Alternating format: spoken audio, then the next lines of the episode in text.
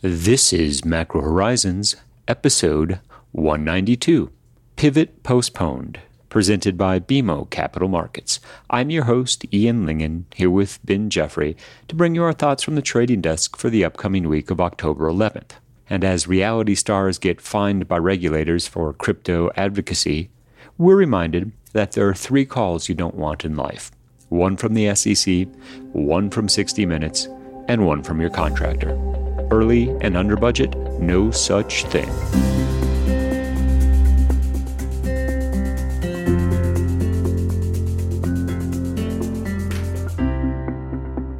Each week, we offer an updated view on the U.S. rates market and a bad joke or two. But more importantly, the show is centered on responding directly to questions submitted by listeners and clients.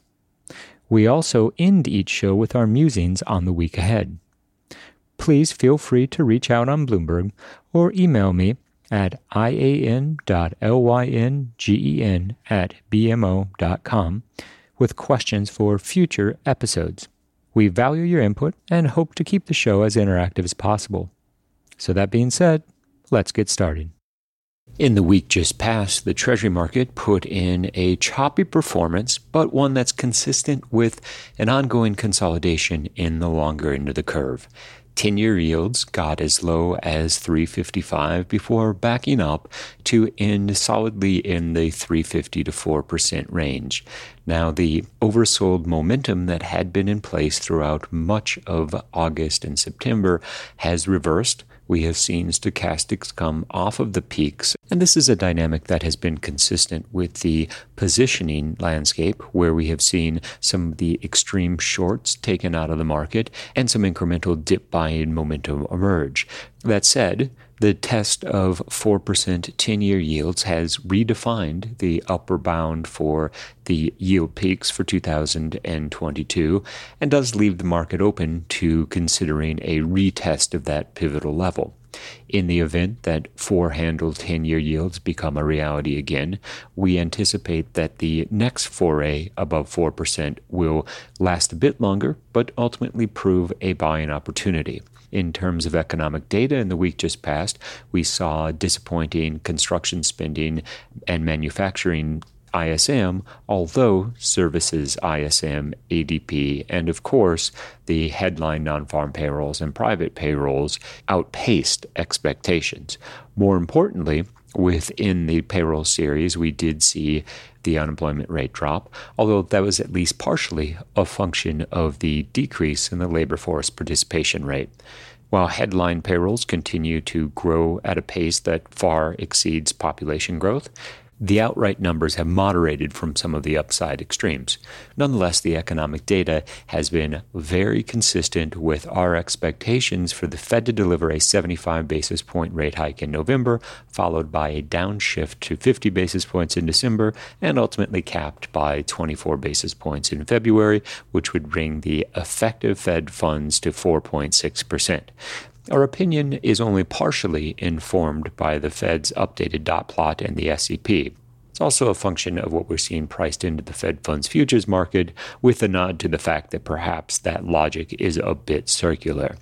What we are comfortable with is the idea that the market has a better understanding of the Fed's reaction function to higher than expected realized inflation data and as long as the unemployment rate continues to remain comfortably below that 4.4% that the Fed's predicting for next year, the Fed will have more than sufficient cover to hike rates deeper into restrictive territory. Moreover, once headline and core inflation begin to conform to the peak inflation narrative, we would expect that break evens would compress even further as the fourth quarter unwinds, which would push real yields higher and, in effect, bring monetary policy into even more restrictive territory than would have been the case had break evens been steady. Well, Ian, we've now got the final payrolls report we're going to get until the November FOMC meeting. And I would say the most notable aspect of what we saw with that NFP was just how remarkably consensus it was. Sure, headline payrolls beat slightly at 263,000 versus 255,000 expected. Average hourly earnings matched forecasts at three tenths of a percent month over month and 5.0% year over year. The one quote unquote surprise was the downtick in the unemployment rate to 3.5 from 3.7, but that was mostly driven by the give back we saw in the participation rate from 62.4 to 62.3. So nothing contained within September's employment situation report takes a 75 basis point hike in November off the table, or, frankly, another 50 basis point hike in December, with terminal being achieved in February, with what we're still expecting is going to be the final 25 basis point rate hike of this tightening cycle. So that actually brings us to a very interesting question, and one that we've received several times over the course of the last week. And that is what would it actually take to get the Fed to blink on 75 versus 50? And that, I think, has just been made a lot more difficult in the wake of this non farm payrolls print. As it currently stands, the consensus for next week's CPI print is for a headline up two tenths of a percent and a core at four tenths of a percent, down from six tenths of a percent during the prior month. That's a moderation of inflation, but not to the degree that the Fed would need to downshift from 75 to 50. In fact, it's difficult to envision a print on core CPI that's positive at least, which would get the Fed to blink at this point. The Fed has been successful in bringing inflation expectations back in line with the longer term trends, which, from the perspective of monetary policy makers, is a success. The question then becomes what's the most effective route for the Fed to take to keep those inflation expectations anchored even as the realized data continues to trend above the Fed's target? We think that the short answer is to remain fully committed to the hawkish narrative and in doing so achieve that 475 upper bound for effective Fed funds, which when we add in the impact of 75 basis points worth of QT gets us to effectively a policy rate of 5.5%. And as we've discussed in the past, the big challenge isn't determining whether or not the Fed wants to hold policy deep into tightening territory. It's if they can pull that off. We think that all else being equal, once the Fed does reach terminal, the messaging campaign will shift to the importance and relevance of maintaining terminal for longer than it has in prior cycles. Now, ultimately, something is going to break. And as we've seen with the recent price action, the market is waiting for something to break. Our take is that unlike during the last several cycles, because the Fed has been so focused on the US economy and inflation within the US economy in particular, that there's a higher tolerance than previously for corrections in emerging markets, a, de- a more material downshift in Europe, a bigger struggle in the UK in terms of keeping momentum going forward on the GDP front. And so, one of the negative externalities from a hawkish Fed is that the global economy is a lot more vulnerable than it might have been during, for example, the European credit crisis. And this battle to stay on hold that Ian, I think you and I agree, is probably going to be the defining theme of 2023 is going to have some implications for financial conditions, along with what's going to be the dollar's impact on the global financial system and just the overall restrictive stance of monetary policy with what that means for the potential for any extraneous shocks to really cause a larger market impact than would otherwise be the case in an environment when funding was cheap and access to capital was easy. And what I mean about the battle to stay on hold in financial conditions is that in the wake of the NFP report, we saw the market reprice to more or less what's laid out in the dot plot in terms of the terminal rate. That 450 to 475 band that you touched on earlier, Ian, but then, and this is where it matters for financial conditions, we're still seeing a meaningful probability of some version of rate cuts taking place before the end of 2023. Now, we've heard from a variety of Fed speakers over this past week Mary Daly, Neel Kashkari, Christopher Waller, Lisa Cook, and all of them went as far as to say that they do not see rate cuts in 2023 and more tightening from the Fed is needed in order to contain inflation. So, even once terminal is achieved and policy is deemed restrictive enough by the Fed, that's going to be the point, and I would argue we're already starting to see some of that, where the Fed is going to be continuing to tighten financial conditions by pushing back against the market's expectation that they're going to deliver some sort of accommodative action. And it's that tightening by staying on hold that's going to be the tightrope that Powell's going to need to walk, which will likely continue to weigh on equity valuations and probably offer a bit of a widening impulse on credit spreads as well. The question is how severe does that become, and how committed will the Fed be, even in the face of rapidly deteriorating risk assets?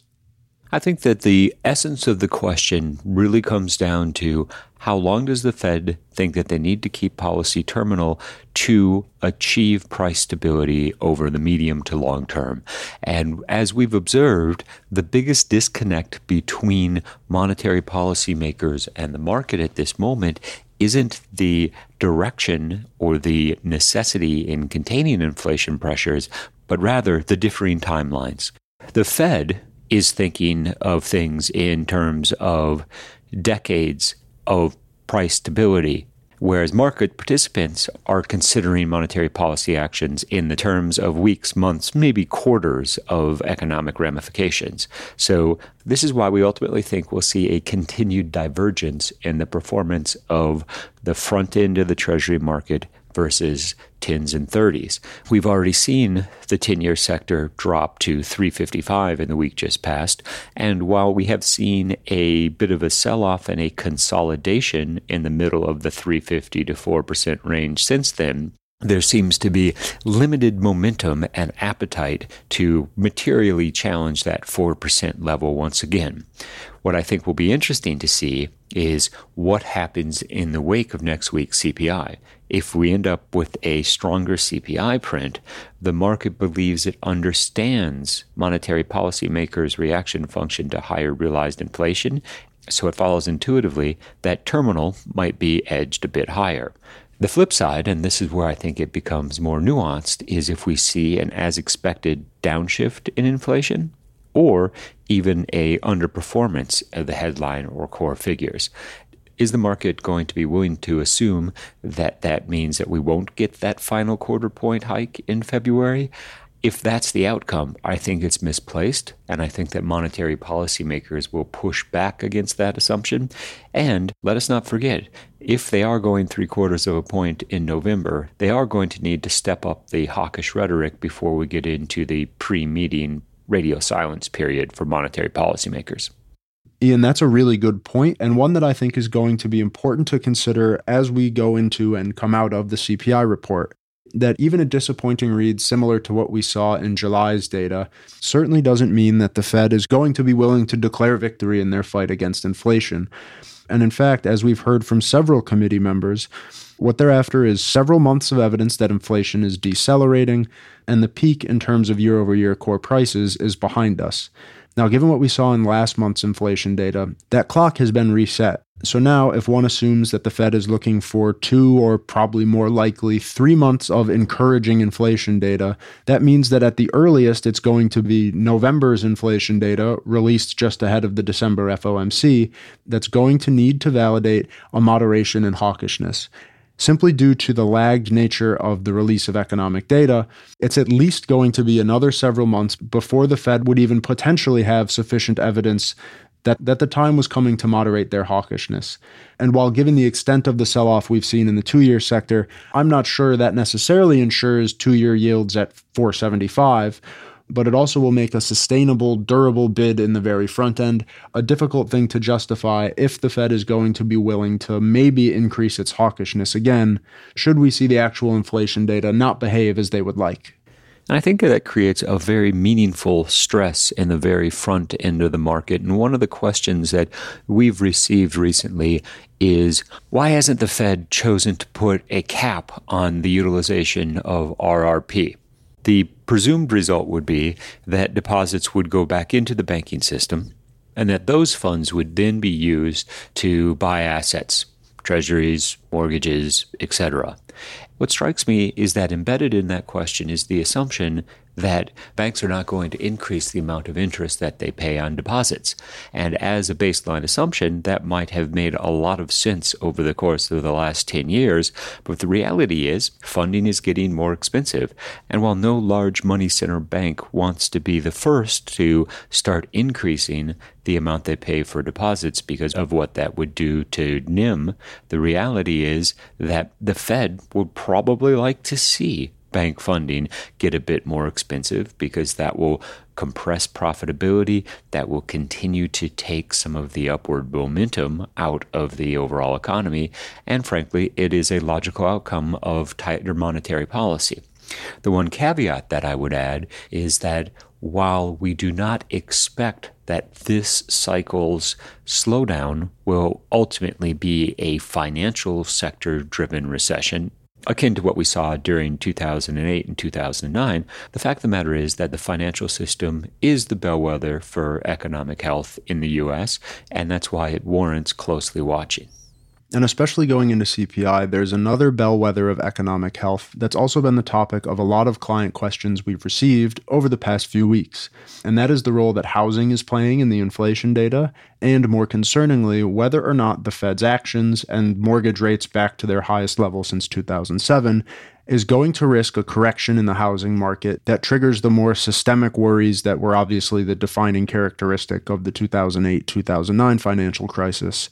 Ian, you and I are in agreement on this that as we've discussed this, we don't really think that's as much of a systemic risk, a growth negative risk, sure, but not one that's really concerning for the overall functioning of the financial system, just given that, unlike during the prior financial crisis, lending standards on the household level are far more stringent, and the overall banking sector is much better capitalized to withstand what will be probably higher default rates on mortgages but the mechanics of that market won't pose solvency risks to some of the world's biggest banks, and it's for this reason that the Fed is likely comfortable with and frankly maybe even encouraged by the start of the inflection that we've started to see in housing.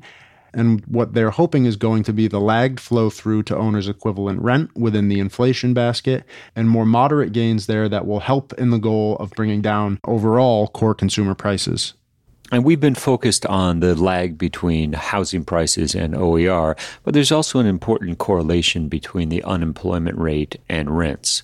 So, as we see the employment picture begin to deteriorate, we would anticipate that the rotation away from home purchasing into the rental market which has resulted in some peak gains for rent inflation, will begin to moderate as the fourth quarter unfolds and 2023 quickly comes into focus. And Ben, on the topic of focus, and as in reviews become topical, I can think of a few areas for improvement. What? What were we talking about? Nothing. In the week ahead, the holiday shortened trading week will not lack for tradable events. The highlight will be Thursday's CPI release, where both the headline and core numbers are expected to moderate on a month over month basis. And within the details, we'll be looking for a downtick in the used car prices, as well as a moderation in shelter costs, including OER and rent. Now, that moderation isn't going to be the mean reversal but rather evidence that some of the softening in the housing market is beginning to slowly work its way through to the inflation series. Nonetheless, both headline and core will be running at elevated levels versus history, certainly be running at elevated levels versus the Fed's 2% inflation target. We also do see the FOMC minutes from the most recent meeting, and given that the Fed went 75 basis points last time, it follows intuitively that the tone of the overall FOMC minutes will be a hawkish one. And recall that September saw an increase in the beloved dot plot, as well as expectations for a higher employment rate in 2023 all of this will be topical, and we expect to be outlined within the minutes release. That being said, the market's primary emphasis will be on attempting to glean any insight as to the magnitude of the November rate hike, i.e., 75 or 50. We'll caution against expecting too much out of the minutes, simply because retaining flexibility has clearly been a key objective of the Fed, and they've been successful in accomplishing this goal thus far. The week ahead also contains Treasury supply of note. We have 40 billion three years on Tuesday, followed by 32 billion 10 years on Wednesday, and capped with 18 billion 30 years on Thursday. This supply, in and of itself, will function as a near term floor for longer dated yields. We continue to expect the 10 year to outperform on the curve versus twos in particular, but also versus the 10 year sector. So this implies a re-steepening of the 10s 30s curve, one that, from a timing perspective, could take hold in earnest after the 10 year auction and CPI, but before the long bond is absorbed on Thursday afternoon. Once the supply and demand dynamics are satisfied, on Friday we see retail sales and the University of Michigan sentiment print. Retail sales are expected to be up just two tenths of a percent, and with a rough adjustment for CPI at the same level, that brings consumption to 0.0 in real terms. This is relevant as Friday's data is for September and caps Q3. The trajectory of spending as the third quarter came to an end will be pivotal in setting up expectations for not only Q3 GDP, but also forecasts for the final quarter of the year. Within the University of Michigan survey, we'll be watching for the medium term inflation component, which continues to drift lower, well off of the 3.3% peak that we've seen, and as one of the Fed's favored measures of survey based inflation expectations, it goes without saying that UMich will be a tradable event. We've reached the point in this week's episode where we'd like to offer our sincere thanks and condolences to anyone who has managed to make it this far. Even though it's only the beginning of the fourth quarter, we're already growing anxious about year end funding pressures. Begging the question are you down with RRP? Thanks for listening to Macro Horizons. Please visit us at bmocm.com backslash macro horizons. As we aspire to keep our strategy effort as interactive as possible, we'd love to hear what you thought of today's episode. So please email me directly with any feedback at ian.lyngen at bmo.com. You can listen to this show and subscribe on Apple Podcasts or your favorite podcast provider. This show and resources are supported by our team here at BMO, including the FICC Macro Strategy Group and BMO's marketing team. This show has been produced and edited by Puddle Creative. The views expressed here are those of the participants and not those of BMO Capital Markets, its affiliates, or subsidiaries. For full legal disclosure, visit bmocm.com slash macrohorizons slash legal.